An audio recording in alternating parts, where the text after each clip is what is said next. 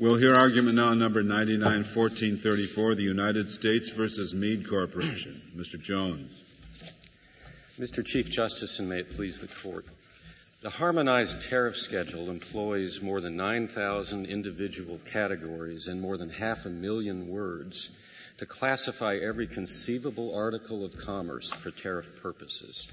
This massive document was drafted initially by an international commission, and in 1988 it was enacted in its entirety as a law of the United States.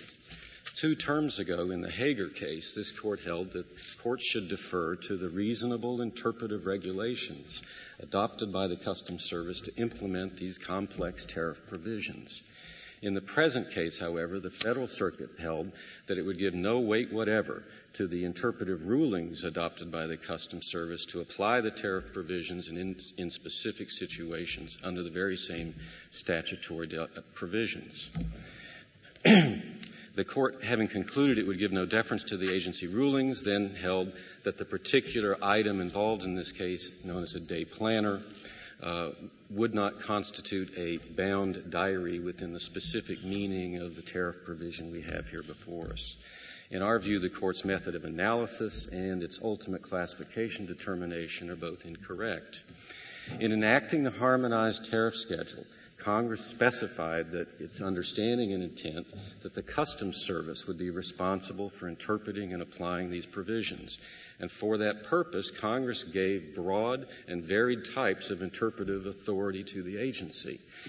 In particular, in 19 U.S.C. 1502, Congress provided that the agency could adopt rules and regulations for the classifications of goods under the tariff schedules. And it was under that provision that this Court applied Chevron and Haggar to say that reasonable interpretations of ambiguous provisions set forth in regulations should be applied by the courts. Now, Congress understood, however, that the regulations alone would not be sufficient to address the infinite myriad of small interpretive problems that arise under this kind of tariff legislation. And so Congress specified and gave authority to the agency to adopt binding interpretive rules for the purpose of applying the statute in these discrete situations. Mr. Jones, there is kind of a curious feature. As I understand it, if a case on a tariff ruling were to go to the Court of International Trade, yes. As I understand it, it engages in de novo review of the classification rulings. I think we have used that expression in describing it, but as yes. The Court pointed out in Haggar and as we have argued in these 2 cases, what really happens is there is a de novo fact-finding on the record made in the Court of International Trade. Do you think that court affords some kind of deference to the views of the Customs Service, and would it be some kind of deference to the ruling such as we have here? Yeah, well, Haggar also pointed out that what the Court does is that in determining what the law is that it applies these facts to, it looks to the agency's interpretations. And we think it should look to the agency's rulings. And you think that's clear? And what yes. kind of deference do they give it? Is it Chevron or something less? Well, what they so-called Skidmore. What are you urging us is the proper? What we are urging you is that it is the deference that the Court described in Chevron. That is that the Court is to defer to the reasonable interpretations set forth in these binding rulings. And what in the Nations Bank versus Variable Annuity case, the Court described these as a deliberative conclusions set forth in the agency. But not adopted after notice and comment. And so is there some lesser kind of deference such as suggested in the Skidmore case? Not in this context. I mean, let me point out that when we're talking about interpretive rulings, they are routinely initiated by the importer themselves. The importer has ample opportunity to make comments on how they think this procedure should be, how the statute should be interpreted. And when the agency, if the agency adopts that interpretation and then someone, other importer doesn't agree and they want to ask for a different ruling, they can submit and request an interpretive ruling. And that's what. How does this differ from the Labor Department ruling in Christensen, which we said was not entitled to Chevron deference? In Christensen, the Court said that there was an informal opinion stated in a format that Congress had not provided for official interpretations. Here we have a formal provision of Congress directing the agency to make these kinds of interpretive determinations and to make them in a binding way. It was dictum in Christensen anyway, wasn't it? Didn't the court find that it wasn't a reasonable interpretation? I believe that's correct. The court concluded that it was not a, in the words of Skidmore, entitled to any consideration because it wasn't persuasive. But clearly the court was of the view that it was not a reasonable interpretation. And, Mr. Jones, could we just back up a bit? Your answer to Justice O'Connor about the Court of International Trade owing some deference to the customs rulings.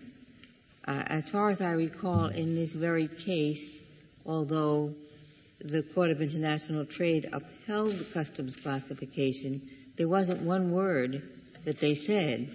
Right. So we don't know from this case what position the Court of International Trade takes on this question. Well, historically, we know the court said that it would defer to reasonable interpretations of the service. But in this, you're very right about the oddity of this specific issue, the way it came up, and we addressed that at the petition stage.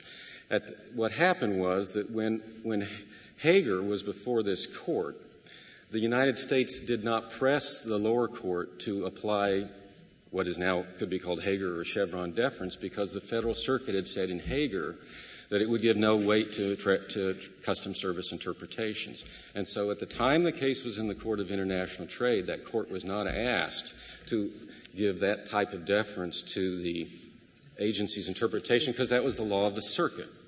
Once this court reversed the circuit ruling in Haggar, the Federal Circuit then addressed how the principles of Haggar and Chevron apply. That didn't happen till the case was in the Federal Circuit. But I would point out that Respondent has agreed, and we think it's clear, that the Court of International Trade applied the same definition of bound diary that the ruling sets forth. May I ask you, before we get to the specific ruling, you're asserting that there should be deference equivalent to Chevron deference. Yes. And yet, as I understand it, the two features of this would lead me to hesitate about that. One is that the vast majority of these rulings, as I understand it, are just you'll classify this, you'll classify that, with no reasons elaborated. And the other is that you don't have one decision maker, as you would have, say,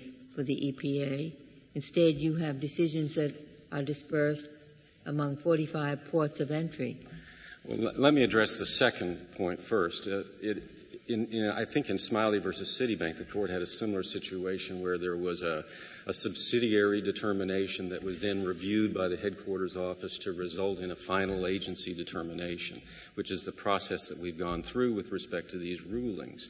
And the court said, well, that doesn't result in a change of view. It results in a proper application of the agency's ruling process. But with respect to the first point, the Respondent says, well, there are 10,000 a year of these kinds of rulings made in the regional offices. In fact, we do not claim that we are unaware of any of those rulings in which there would be what the court, in the opinion you authored for the court in the variable annuity case, called the deliberative conclusions. It is only the deliberative conclusions that set forth the actual interpretations of provisions that the court can look to defer to. It's not simply the result. And in most of the simple tariff entry issue determinations, of course it's a very simplified procedure. It has to be because of the volume of transactions at issue. And those kinds of entry-level port determinations are very simple. The Trade Bar Association brief acknowledges they contain almost in every instance no discussion. They just contain that sort of a statement that 12 apples come in as apples. Can't you appeal that within the agency? Yes, and the agency has — Don't you have to appeal it within the agency before you go to court? I don't believe you have to. You don't have to? It's an election of the importer whether he wants to, whether he can ask the headquarters for a ruling in the first instance. He can ask the headquarters to review a field determination.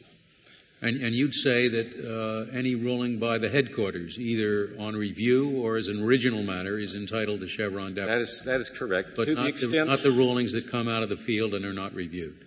As a practical matter, that's true. But I would say that either of them would be entitled to deference to the extent they contain deliberative conclusions. And I'm just being finicky about that because as a practical matter, the entry-level port determinations don't contain those kinds of. Why is that? I mean, if it comes out of headquarters, it's obviously been considered at a high level within the agency, and they say this is the answer. Why should? I think as a practical matter, the agency would have no objection to a determination of that type. It's just all I'm addressing is the logical basis by which the court would reach such a determination. Well, but I mean, if we're going to use that criterion, you see, I thought Chevron was just if it's an authoritative agency position, we defer to it. But if you're going to hang qualifications on that is, it has to be an authoritative agency position that is explicated in a written opinion. You might as well add the Phillips that your brother suggests, which is only those rulings that are the product of formal rulemaking. The one is as logical to me as the other. Well, I think what I'm trying to describe and not doing a very good job at it is simply that it's up to the ultimate question is what did Congress intend, how did Congress intend the agency to function? The best evidence of that is probably the agency's regulations pursuant to the authority that Congress gave the agency to provide for a binding ruling program. The agency's regulations specify that the Port Service's rulings are precedential and binding, but they don't go on to say, because it's up to this court to say, the extent to which those precedential binding determinations are to be given deference by the courts. And all I was trying to say was that it seems to me that when this court has addressed interpretive rulings in prior cases like variable annuity, PBGC versus LTC, it has looked to the question of whether you can look to the interpretation expressed by the agency and find in it a reason. You say that Christensen was not an interpretive ruling? Not in the sense that we're using that term in this case. What Christensen was a private correspondence that was sent. Well, a private correspondence by the Secretary of Labor, wasn't it? Well, actually, it was sent by the Wage and Hour Division of the Labor Department. Okay, but you wouldn't call that those people are paid by the government. Right, but I think what was the court's concern in Christensen was that there was no evidence that that was an official interpretation of the type that Congress had authorized the agency to use to interpret the statute. Here we have a statute that expressly tells the agency to make these kinds of binding determinations, and the agency's done it just the way Congress said. Well, could you go back for a second on that to the first question that Justice O'Connor put you? And she said there's a statute that says, in effect, that the Court of International Trade is to review these things de novo, to which you replied, no, it's just reviewing matters of fact.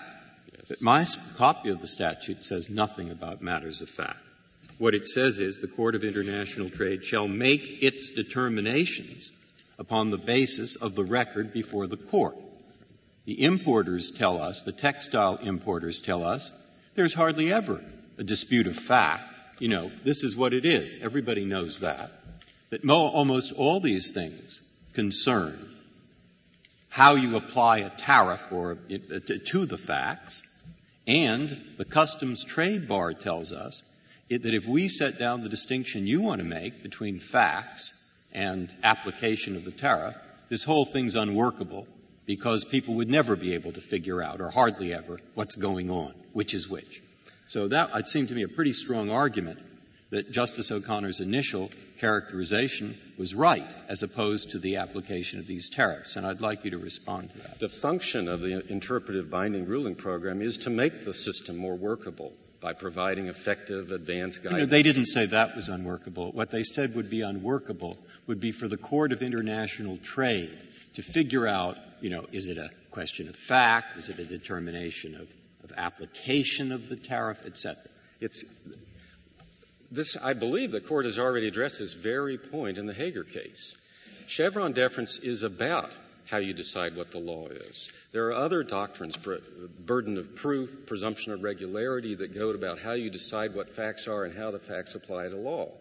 Chevron is simply a doctrine about how does a court decide what the law is.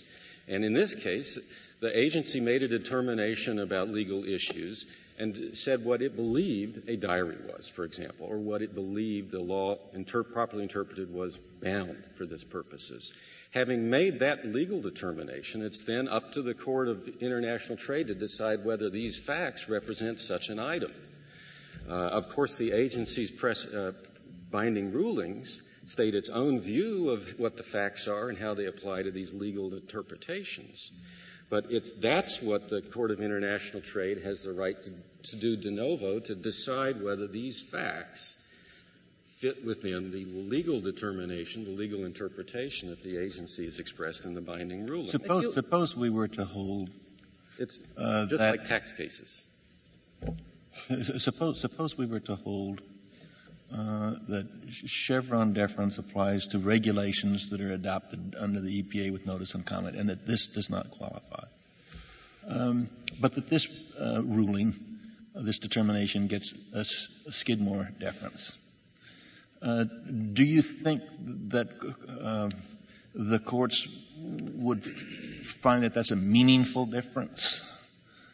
This is just a Skidmore case, and therefore I can rule as follows. If it had been a Chevron case, I would have to rule it. Addressing your practical question before I do want to respond to your question about how this might be looked at. Your practical question is, does it make a difference? Yes, it makes a big difference. Okay. Because if you had the sort of sliding scale approach of the Skidmore doctrine, then no one would know until the end of the day how effective the agency's interpretation is. And the advantage of the Chevron approach, if you needed to look at it in a practical sense, is that everyone knows at the outset what the effectiveness of the agency's interpretation is. It's to be upheld if it's reasonable. Now, I would like to point out that this Court has never held, and would have to overrule several cases if it did now, that Chevron deference requires that the agency have issued its regulation with notice and comment. There are cases in which this Court... I understand. Okay. In one of your earlier responses, your first response, I think, to Justice O'Connor, you said, Skidmore deference would be inappropriate. As a fallback position, if we say no Chevron deference, I assume you would urge some sort of Skidmore. I would assume that if the Court were to conclude that Chevron deference didn't apply, it would then conclude Skidmore was an appropriate formula to look at this issue under. But you say Skidmore is inappropriate in order to urge upon us Chevron deference. I don't really remember having used that phrasing. What I think Chevron's analysis is appropriate. This Court's applied it in other interpretive ruling situations, and only in that sense is Skidmore inappropriate. Mr. Jones, you said something very quickly when I wanted to be sure I understood your position about tax rulings, revenue rulings. How do they compare to customs classifications? And if you could just — you made this clear already. You are not claiming deference for just stamped this, that. That's right. It's only when we have a reasoned decision, as we do in this case. Okay. With respect to revenue rulings, the history on this is sort of interesting, and it'll take me a minute to explain it all. In the United States versus Correll, this Court held that revenue rulings should be upheld when they're reasonable, and the Court emphasized that it was based on the expertise of the agency and the fact, and to quote the Court, that it doesn't sit as a committee of revision to perfect the administration of the tax laws, that Congress told the agency to do that by authorizing them to issue all necessary rules and regs. Now, the tax counsel amici says, no, that case was really about a regulation, not about a ruling. Well, that's simply and flatly, clearly wrong. The regulation they cite had something to do with the procedures you use to make a claim for a deduction. When Justice Marshall was Solicitor General, he filed the government's brief in the Correll case. His successor, Solicitor General Griswold, filed a reply brief. Neither of those briefs mention any regulation. They rely on the revenue ruling of the service and ask the Court to defer to it, which is what Justice Stewart's opinion for the Court said was appropriate. But that was pre-Chevron, so we don't know exactly what they meant by deference. Well, we know exactly what they meant. Reading the opinion, it says that the agency's reasonable interpretation should be accepted. It was a pre-Chevron case. Well, have we addressed this issue post-Chevron? That's where it became confusing, and there's a nomenclature shift that occurred that really hasn't been addressed. Prior to the 1960s, there were two kinds of rulings. There were Treasury decisions issued by the Secretary, and there were commissioners' rulings that were published in what's called the Cumulative Bulletin. The Cumulative Bulletin pointed out before 1960 that the commissioners' rulings were not approved by the Secretary, therefore they weren't binding on the agency. In 1961, the commissioner was given interpretive authority in a regulation we've cited in our brief. And that interpretive authority is subject, however, to the approval of the Secretary. And since that time, what are now called revenue rulings with a capital R are issued by the commissioner with the approval of the Secretary. They are functionally the same as Treasury decisions were before 1960. And in the cases before 1960, the Court had pointed out Treasury decisions were entitled to substantial deference, and even in Skidmore, the Court pointed out they were often decisive. After Correll, and indeed I think after Chevron, but in any event in that time frame, Justice Marshall wrote an opinion for the Court, bringing this full circle, in which he said that a Treasury decision issued in connection with a customs ruling should be accepted if it's sufficiently reasonable. That's why I pointed out that revenue rulings and Treasury decisions and customs interpretive rulings have followed a path that should lead to the same result. But here we get back to something you've already talked about, which is a little curious. As I understand it, the Customs maybe issues over 12,000 classification decisions annually, and only some of them involve some kind of legal conclusion or explanation. And you would say it's only the latter that deserve I would say Chevron only to the extent that reference. They contain that kind of deliberative conclusion that the Court but expresses. Not these thousands of rulings that are issued every year. There isn't an interpretation stated in a ruling of the type they're talking about, which simply says an apple's an apple.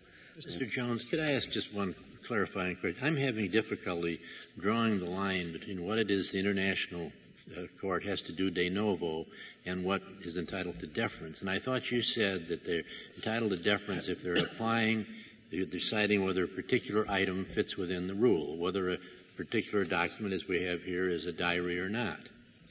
Why isn't that the very thing that's supposed to be decided de novo? Because to decide that, they have to know what a diary is, and that's a legal conclusion. It's like instructing a jury. The jury is instructed that a diary means these things, and then the jury decides whether this thing is a diary under that set of definitions. That's what Haggar said. Haggar said that there's nothing inconsistent with the responsibility of the Court of International Trade to make this de novo. Isn't that always what the Court of International Trade does, is decide whether the item that is presented, there's no dispute in the facts about what the item is, whether it is the particular thing described in the rule. Isn't that what they always do? But to make that second step, they have to know what the law is. And what Haggar said and what we think is clear in Chevron cases generally is that in deciding what the law is, the Court should defer to the agency's reasonable interpretations. It might be that I can make this clearer by focusing on the facts of this case, which would probably be useful in any event. In this case, the agency said that — Mr. Jones, just before you get there, and in this picture of deference based on, among other things, expertise, does the Federal Circuit, in the government's view, owe any deference to the Court of International Trade? I believe the decisions of the Court of International Trade are reviewed like the decisions of a district court. And no special credit is given to the specialization of the Court of International Trade. That's correct.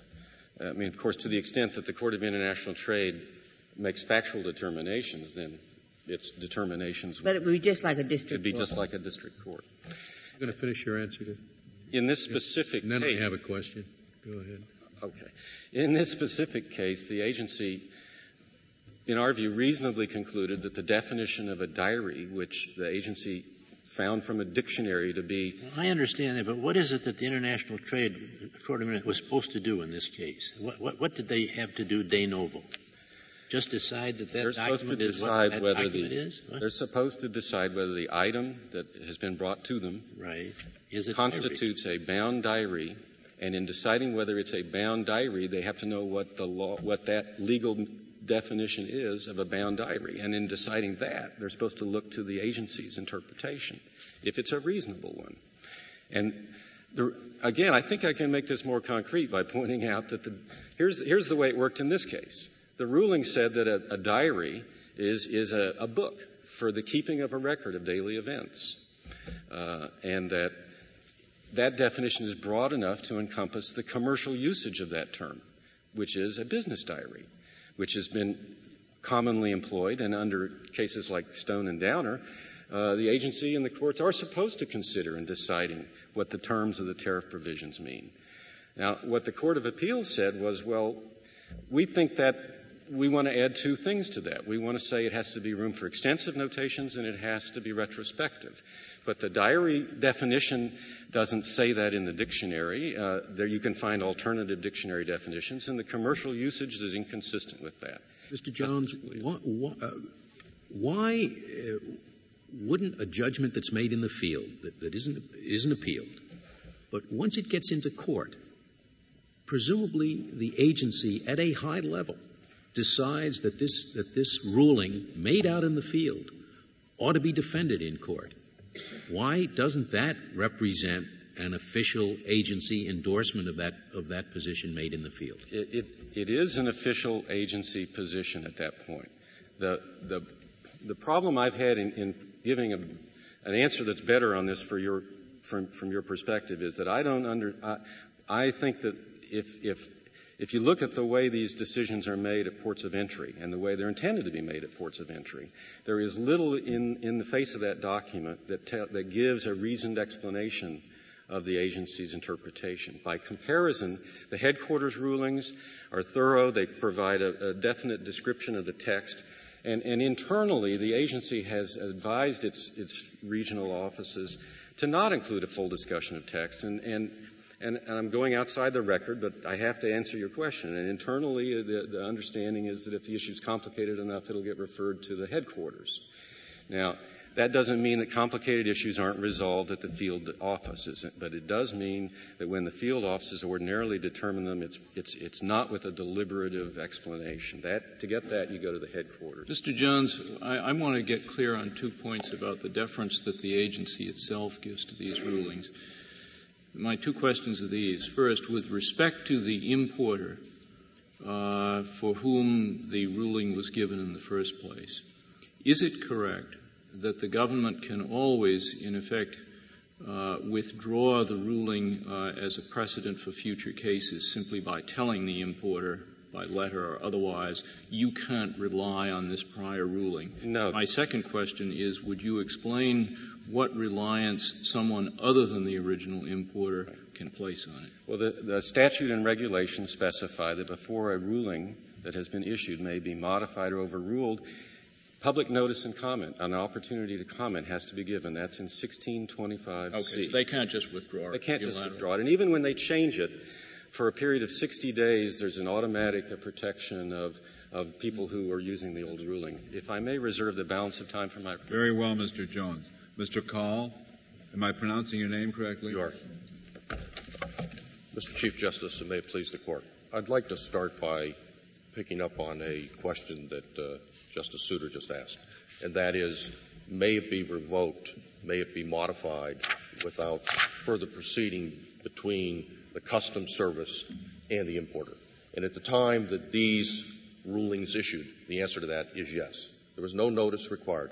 The record reflects, in June of 1991, they classified this day planner as an unbound diary, duty-free.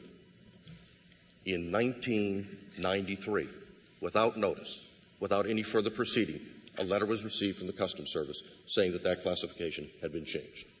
With no waiting period? No. So the very day of the notice, it became dutiable? We had the opportunity, which we took advantage of, which was to get a detrimental reliance letter from the Customs Service that said to the effect that those imports that were in process, we were able to rely on the previous ruling, on the previous classification ruling, but that we could not rely in the future. So that the first revocation allowed us to take those orders that we had in process and bring them in duty-free.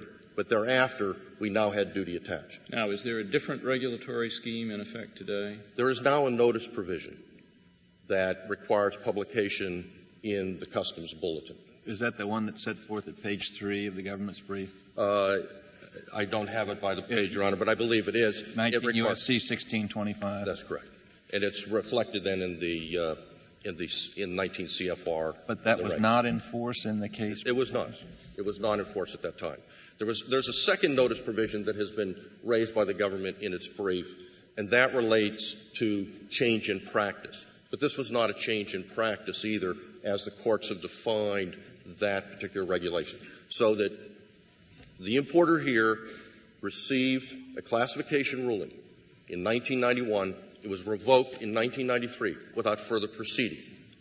Now with respect to reliance by someone other than the original importer, as I recall the briefs, there was a difference of opinion between you and Mr. Jones on that, and I think his response to you was someone other than the original importer can rely unless notice is given by the government.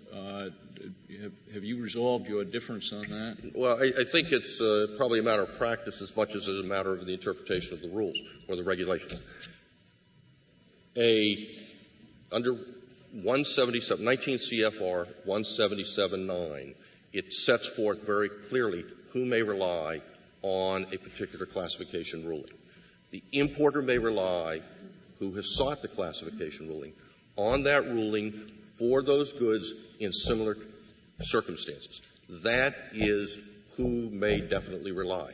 Other importers may rely, but they are not certain that it is even in effect any longer because of the way the rule, because of the way the service runs its classification rulings. And it says, and this is where the Solicitor General took me to task, I think, is that there's a second sentence that says, if you want to know what the current ruling is, you can contact us. And, by the way, send us enough information so we can figure out what it is that may pertain to you. So it is not — So they, in any case, they can get a prospective determination as long as they're on their toes. I don't think it's a prospective determination. What they can get is a current status of how a particular good has been classified for a particular importer at a given point in time. Well, whether — I should have the reg in front of me, and I don't, but does the reg say anything about the reliance that may be placed upon a ruling once — the government has said, yes, this ruling is still in effect? No. Okay. I don't believe it does. Okay. The problem here, as I see it, to ask for Chevron deference, which I view as mandatory controlling weight deference, rather than Skidmore deference. Well, on that point, Mr. Cole, this Court had a holding in Nations Bank versus Variable Annuity, life insurance, where we held that a letter ruling by the Comptroller of the Currency warranted Chevron deference. How is this different? Well, I would focus on the question in that case as posed by Justice Ginsburg, which said, may or can national banks in the United States sell variable annuities? Question mark. And that was, as I understood that question, viewed by this Court, that ruling was now going to be applicable to every national bank in the United States. And as I've just discussed — Well, I suppose that we can assume that the Customs Service made clear that it thought that anything like a filofax here, with the little entry spaces on pages in a loose-leaf binder, met the definition. Apparently, that was the idea. I don't think we can assume that. I don't think we can assume that. The problem is that, by definition, of the regulations of the service itself, these are applications of the customs law to the specific facts presented by the importer. Well, would you concede that at least the customs has taken the position that a loose-leaf ring binder is bound? I mean, they at least said that, apparently. For purposes of 4820, I think we can. Okay. I don't know. What do you mean of 4820? The statute, I'm sorry. There's a statute, that refers to bound diaries. 19 USA Section 4820. Well, but that's all that we're talking about. I mean, that's — in applying that to any other importer, surely you anticipated that the agency would take the same position. The agency can't say for one importer it you know, a ring binder is okay. For another importer, it isn't. I mean, once they make that ruling, don't you know that the agency has taken that position of law? Well, we don't know that under the particular section of 177.9 of their regulations, because they tell us similar articles or identical articles in similar circumstances. And therefore, they hedge that relative to every importer who comes to a dock. Surely it means similar relevant circumstances. They can say, you know, you have blonde hair and the other guy had brown hair. You think that they'd say not similar circumstances? I don't know. I suspect not, but I don't know. But what we have here, just to look at the record, we start out in 1991 with the same product that we had in 1993 and that we had in 1994 when it made it to headquarters, and their view changed. But the exact question, I think, is I could imagine, it's all hypothetical, being a member of Congress, and if I were asked, do you really want the controller of the currency to have some binding authority when he writes a letter answering the question that was posed? Yeah, that's a pretty good idea. He knows quite a lot about these things. And then similarly, if you were a member of Congress, you might say, would you want these several thousand customs inspectors to have the authority of whether the word bound does or does not include these ring binders? Well, you might say, yeah, they know a lot about it. Similar answer. Now, there's a lot of confusion getting to whether you get a firm position, but if you get a firm position at the agency, you defer to that. That's the question. That's why I thought maybe your stronger point was the statute. And I'd like to hear both the answer to that question and something about the statute. Well, I'd like to go to what Congress may have said with regard to whether or not the Customs Service should be binding. And we looked to the legislative history in 1979 with regard to de novo review, and that legislative history said, in light of the Zenith radio case and precedent that suggested that deference should be given to the Customs Service rulings. On most of these things, Congress says nothing. What you're trying to do is make sense of some kind of statutory scheme. Looking at the scheme, would it make sense to give the power to make somewhat binding rulings under Chevron to this particular official in this kind of instance under these circumstances? That's how I'd look at it. And responding to that question, yeah. I believe the answer is no, that Skidmore deference would be appropriate, but Chevron deference would be inappropriate. I don't understand. What is the criterion for just saying we're going to give deference to, you know, formally adopted regulations? I can understand a criterion that tries to assess whether the agency's view that has been expressed is authoritative. But surely the agency's view on this issue has been authoritatively expressed in this case by the Solicitor General. I mean, we know that the agency believes that this is what the law says. Now, why should we give one sort of deference if the agency tells us that in a regulation with notice and comment, and another kind of deference if it comes to us in some other fashion? So long as it's the agency's authoritative view, what difference should it make? Well, that question, as I would understand it, starts from the premise that we're going to somehow narrow this field of classification rulings from the 10 to 15,000 that issue each year to some smaller group that purportedly are qualitatively better, certainly quantitatively less. And if that's the case, then I think we also need to not lose sight of the fact that these are mixed conclusions of fact and law, even when articulated. And, for example, in our particular ruling, the third ruling, the one that I assume the Solicitor General says that the deference to should attach to, not the earlier ones, the last. There, Mr. Durant, who was the fellow who exercised that discretion, that interpretation, who signed that letter, says that he has reached his interpretation on the basis of factual analysis, ex parte factual analysis, ex parte to anything that this importer had an opportunity to respond to. It says, and this is at 32A, it begins at the bottom of 31A, it's 32A in the petition for the res certiorari.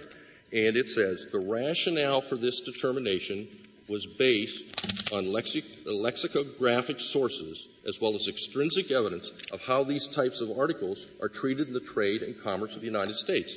Now, that record was made. Does that get a presumption of deference, of correctness? That's the other piece of this statute. That the Court of International Trade is supposed to accord decisions of customs a presumption of correctness, is that right? And that's statutory? That's correct, and it's as to facts, and it's part of the process. I mean, this process — You're getting into the same problem that we had in discussing this with Mr. Jones. What is fact as opposed to law in these custom classifications? Exactly. What we have here is — I don't think that you say it was based on lexicographic sources. I assume he's talking about dictionaries.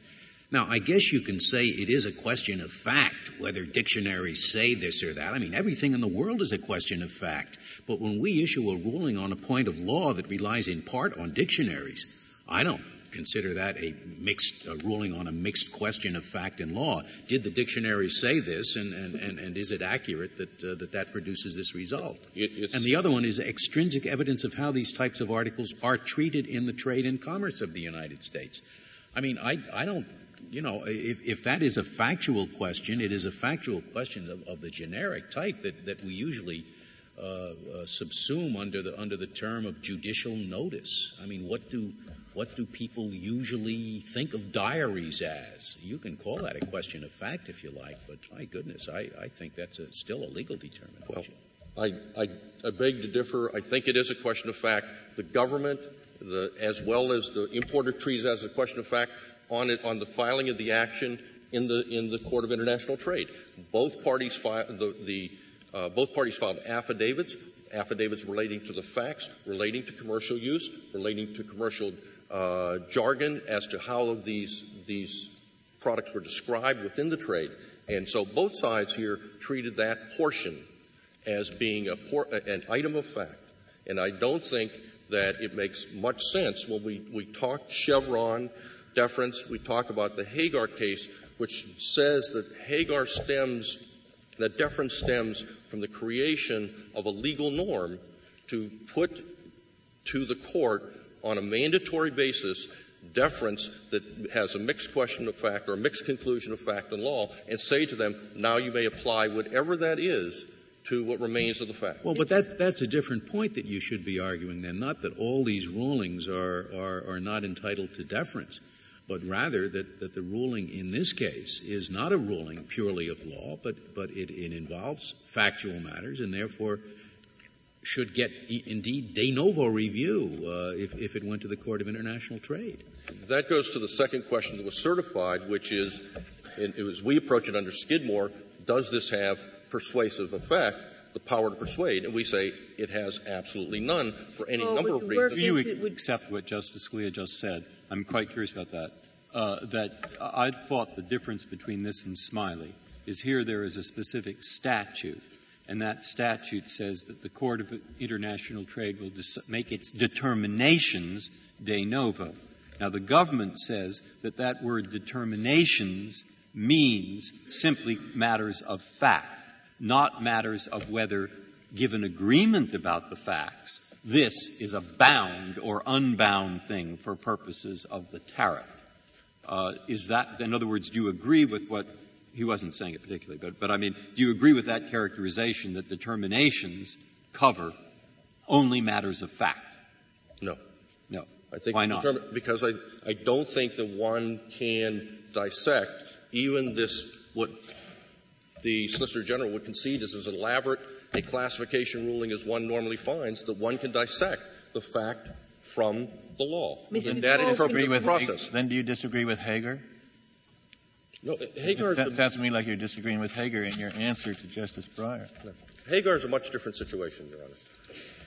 Haggar arose when Congress passed a particular provision of the tariff schedule that left the gap to be filled. And they delegated that filling of the gap, a specific gap, to the Customs Service. It was matters incidental to assembly outside of the United States. And it listed such as and left obvious gaps for filling. They went and on a notice and comment basis had a regulation promulgated that furthered that definition. I don't view it as interpretive. I view it as legislative. And that's what the Customs Service did. And this Court found that created a norm of law, but similar to a statute. Why didn't that constrain or modify or elaborate the term de novo in the Court of International Trade's jurisdictional standard just as much as this case does? It impacted it in a slightly different fashion. It impacted it in that there was no interpretation left of the law. The statute or the promulgation of the regulation, a notice and comment regulation, now told us this is what is or isn't incidental. Now we had the question that remained was what had occurred outside of the United States, and did that fall within that language? So that now we were focused, as I understand this Court's direction, on that fact. What was happening outside the United States, and does it fit into that articulated definition in the regulation? Mr. Cole, let me approach this from a different vantage point. If we decide that we do owe Chevron deference to the position taken by the Customs Service in this case, do you lose? Is that the end of the matter? No, because I would take the position that the interpretation at first blush and upon further analysis is unreasonable. Do you think the word bound is open to different interpretations as to what's bound? Yes. So is it open at all to the agency to decide that it includes these ring binders as being bound? I mean, that would be one possible interpretation. That's one possible interpretation, and the question then becomes whether or not. If you apply Chevron deference, that's the end of the case for you. Well, their interpretation is predicated upon one provision, an explanatory note that isn't applicable at that level of the tariff schedule, which doesn't relate to whether or not things are bound. It relates to what things are made of. The schedule, this particular provision, this particular chapter, 4820, relates to paper. And what this explanatory note says is if things come with packaging that has metal, leather, etc., they will still be classified as paper, that the other substance, the other material, will not predominate. Everything here in 4820 has to be held together in some fashion because the chapter note says that this provision does not cover loose sheets. So everything has to be. Mr. Cole, there's one piece of this, before we get to this application of it, that I find vastly puzzling. Maybe there's an easy answer to it.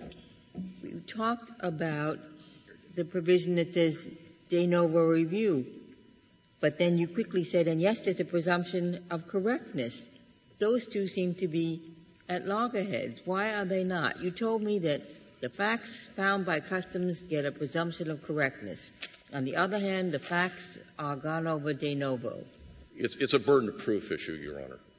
It's a matter that because there's a presumption of correctness, then the burden is slightly different on the plaintiff, the importer, than it might otherwise be.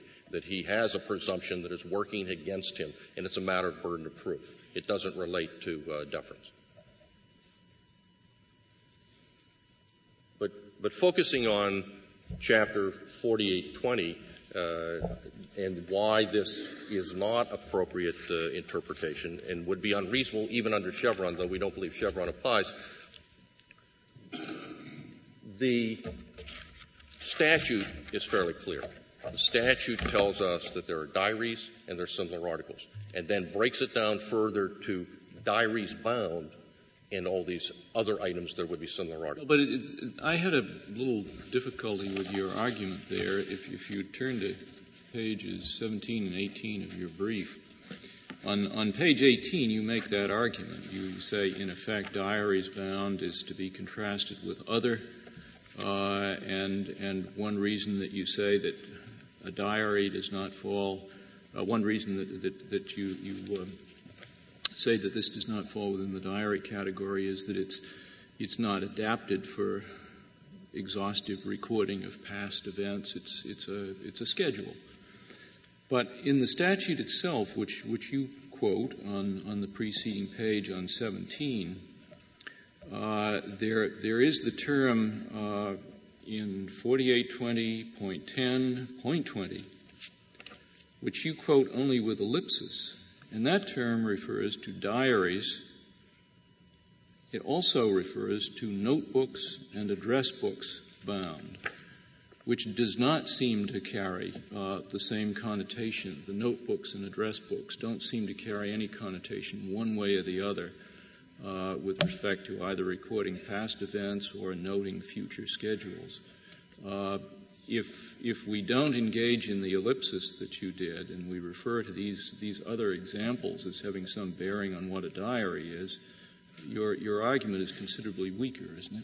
Well, I'm going to have to defer at this point in time to customs practitioners who tell me that you cannot look in classification as to this product at those other two, either by way of combination, because that isn't the way the law gets interpreted, and combination products exist elsewhere. Well, so, but I assume that they're not intending to, to exclude the interpretive rule, noscitur a sociis. We sort of know each term by those associated with it. And if that interpretive canon applies, then there isn't a simple contrast between diaries and others.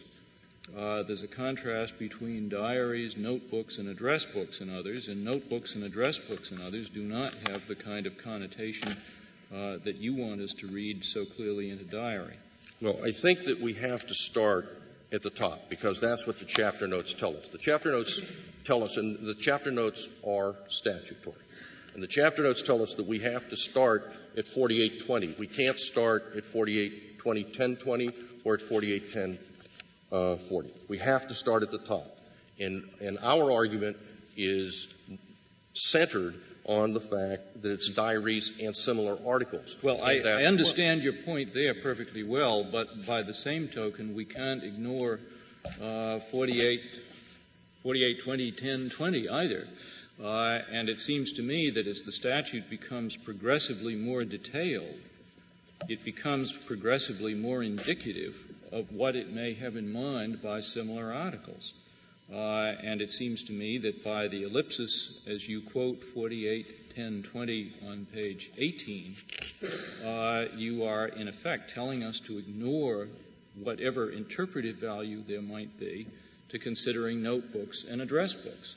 And that does have some interpretive value because notebooks and address books do not have a connotation of time past, time future in the sense that your argument assumes.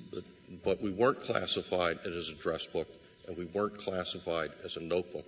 We were classified as a bound diary, and the other two cannot support this classification. This classification was very simply made and very simply stated. So your point is we ignore them. We ignore yes. Them. If the Court has no further questions. I ask you again about the statute that's quoted at page 3 of the government's brief, which, as I understand it, indicates that if a proposed interpretive ruling modifies an earlier ruling, there has to be a publication in the Customs Bulletin. Correct. Now, that is inapplicable to the case before us? Right. That's part of what they refer in the Customs Bar as the Mod Act. It was not in effect at the time that this ruling came down. There's a second feature out there that relates to Do you think that this statute would be very important in another case insofar as whether or not these rulings are should be accorded Chevron deference because they're very much like a regulation? Or do you think both cases, a case arising under this statute and your case, should be dealt with the same? I think it enhances part of their argument. It does not enhance their whole case because I believe that it does not enhance the particular point, which is that these are conclusions of fact and law as to which one cannot dissect neatly those interpretive legal norms that would be required for Chevron deference. But in terms of process, in terms of notice, in terms of procedural regularity, it certainly is better than receiving a letter in the mail 2 years after you've gotten a classification ruling telling you that the classification ruling no longer is effective. Thank you, Mr. Call. Actually, I would, if you have an extra minute, it's all right. I'd like to go back 1 second on the word determinations. Yes. The government has also argued, and I wondered about this, that really we decided in Haggar that that word determinations must refer only to factual and not legal determinations. But I'd like to know your response to that. As I read the Haggar decision, there was an argument made at that time that Haggar or the regulation at issue in Haggar was not entitled to Chevron deference. It was not entitled to any deference because of de novo review. We have a legislative regulation there, and as I understand the Court was trying to explain how those two elements, a statutory regulation that creates a legal norm, could still be harmonized with the de novo review feature. And used as an example there, they could still be applied to the facts. We don't have that neat dissection. One can't surgically pull out the interpretive law from the fact in these types of classification rulings. Thank you, Mr. Call. Mr. Jones, you have 2 minutes remaining. Thank you. I think I have 2 points. Justice Breyer, as we understand the issue that you've been addressing, the Court expressly confronted and resolved it in the Haggar case. The Court quoted the same provision of the statute that you're quoting and said that the responsibility of the Court of International Trade to make its determinations on the record before it meant that it was to assemble a record and make factual determinations and apply those facts to the law. But the Court said that deference can be given to the regulations without impairing the authority of the Court to make factual determinations and to apply those determinations to the law de novo. And what the Court said in Haggar was that the regulations, the interpretive regulations of the agency, were part of the law that the Court of International Trade was to apply, which is our position precisely in this case. I believe that I want to say one more thing about this deliberative conclusion point. Now, the cases that have described that you look to the deliberative conclusion in the interpretive ruling to decide whether to give deference to the agency's reasonable conclusions involve rulings in particular. In Martin versus OSHRC, Occupational Safety Health Review Commission, the Court applied the same principle of Chevron deference to an agency's citation when the citation had been issued precisely in the format that Congress authorized for interpretive purposes. So I think you may need to look to the nature of the regulatory rulemaking program to decide, what sort of specificity is required. But in the context of the Customs Service rulings, I think as a practical matter, you're going to be looking at headquarters rulings that contain the deliberative analysis to find out what the agency's reasoned interpretation is. Thank you, Mr. Jones. The case is submitted.